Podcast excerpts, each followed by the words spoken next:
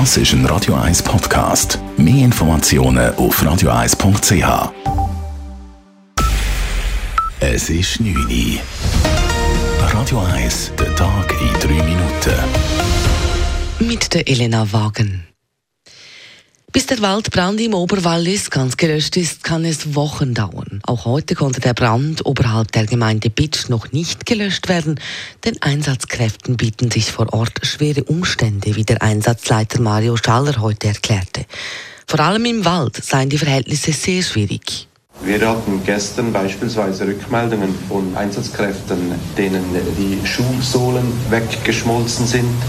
Also es herrschen sehr hohe Temperaturen. Es ist topografisch schwieriges Gelände. Es ist sehr rutschig, Asche. Darum spricht man jetzt von einer stabilen, aber nicht von einer entspannten Lage. Europas beliebte Feriendestinationen haben mit Rekordtemperaturen zu kämpfen. In Mallorca etwa ist es derzeit so heiß wie noch nie, wie Timothea Imionidu vom Inselradio Mallorca berichtet. In acht Gemeinden der Insel war es gestern so heiß wie noch nie zuvor seit Beginn der Wetteraufzeichnungen. Die Temperatur in Zapobla lag gestern bei 44 Grad. Solche Temperaturen sind natürlich nicht nur unangenehm, sondern teilweise auch gefährlich. Zum Beispiel herrscht aktuell extremes Waldbrandrisiko. Auch andere Gebiete Südeuropas sind von der aktuellen Hitzewelle betroffen. Griechenland etwa kämpft deshalb seit Anfangswoche mit zahlreichen Waldbränden.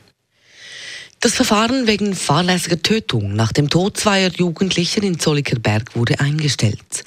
Wie die Zürichsee-Zeitung berichtet, gebe es laut Staatsanwaltschaft keine Hinweise auf eine Fremdeinwirkung. Vor zwei Jahren sind zwei Jugendliche in Zollikerberg nach dem Konsum eines Medikamentencocktails verstorben. Ein 18-Jähriger hatte die beiden leblos in einer Wohnung gefunden. Er wurde verhaftet und in Untersuchungshaft genommen. Nach den Krawallen in Frankreich in den vergangenen Wochen wurden nun über 1000 Personen zu Haftstrafen verurteilt. Laut dem französischen Justizminister müssen 740 Beteiligte ins Gefängnis, 300 weitere bleiben auf Bewährung.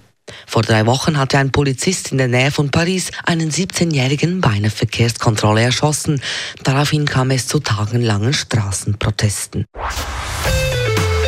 Radio 1, Wetter. Morgen kann es zwar am Anfang ein paar Tropfen geben und auch noch Wolken, aber im Laufe des Tages wird es morgen immer sonniger werden und rund 26 Grad geben.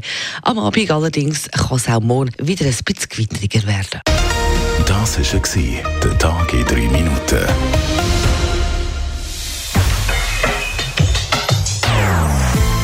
Nonstop. Das ist ein Radio 1 Podcast. Mehr Informationen auf radio1.ch.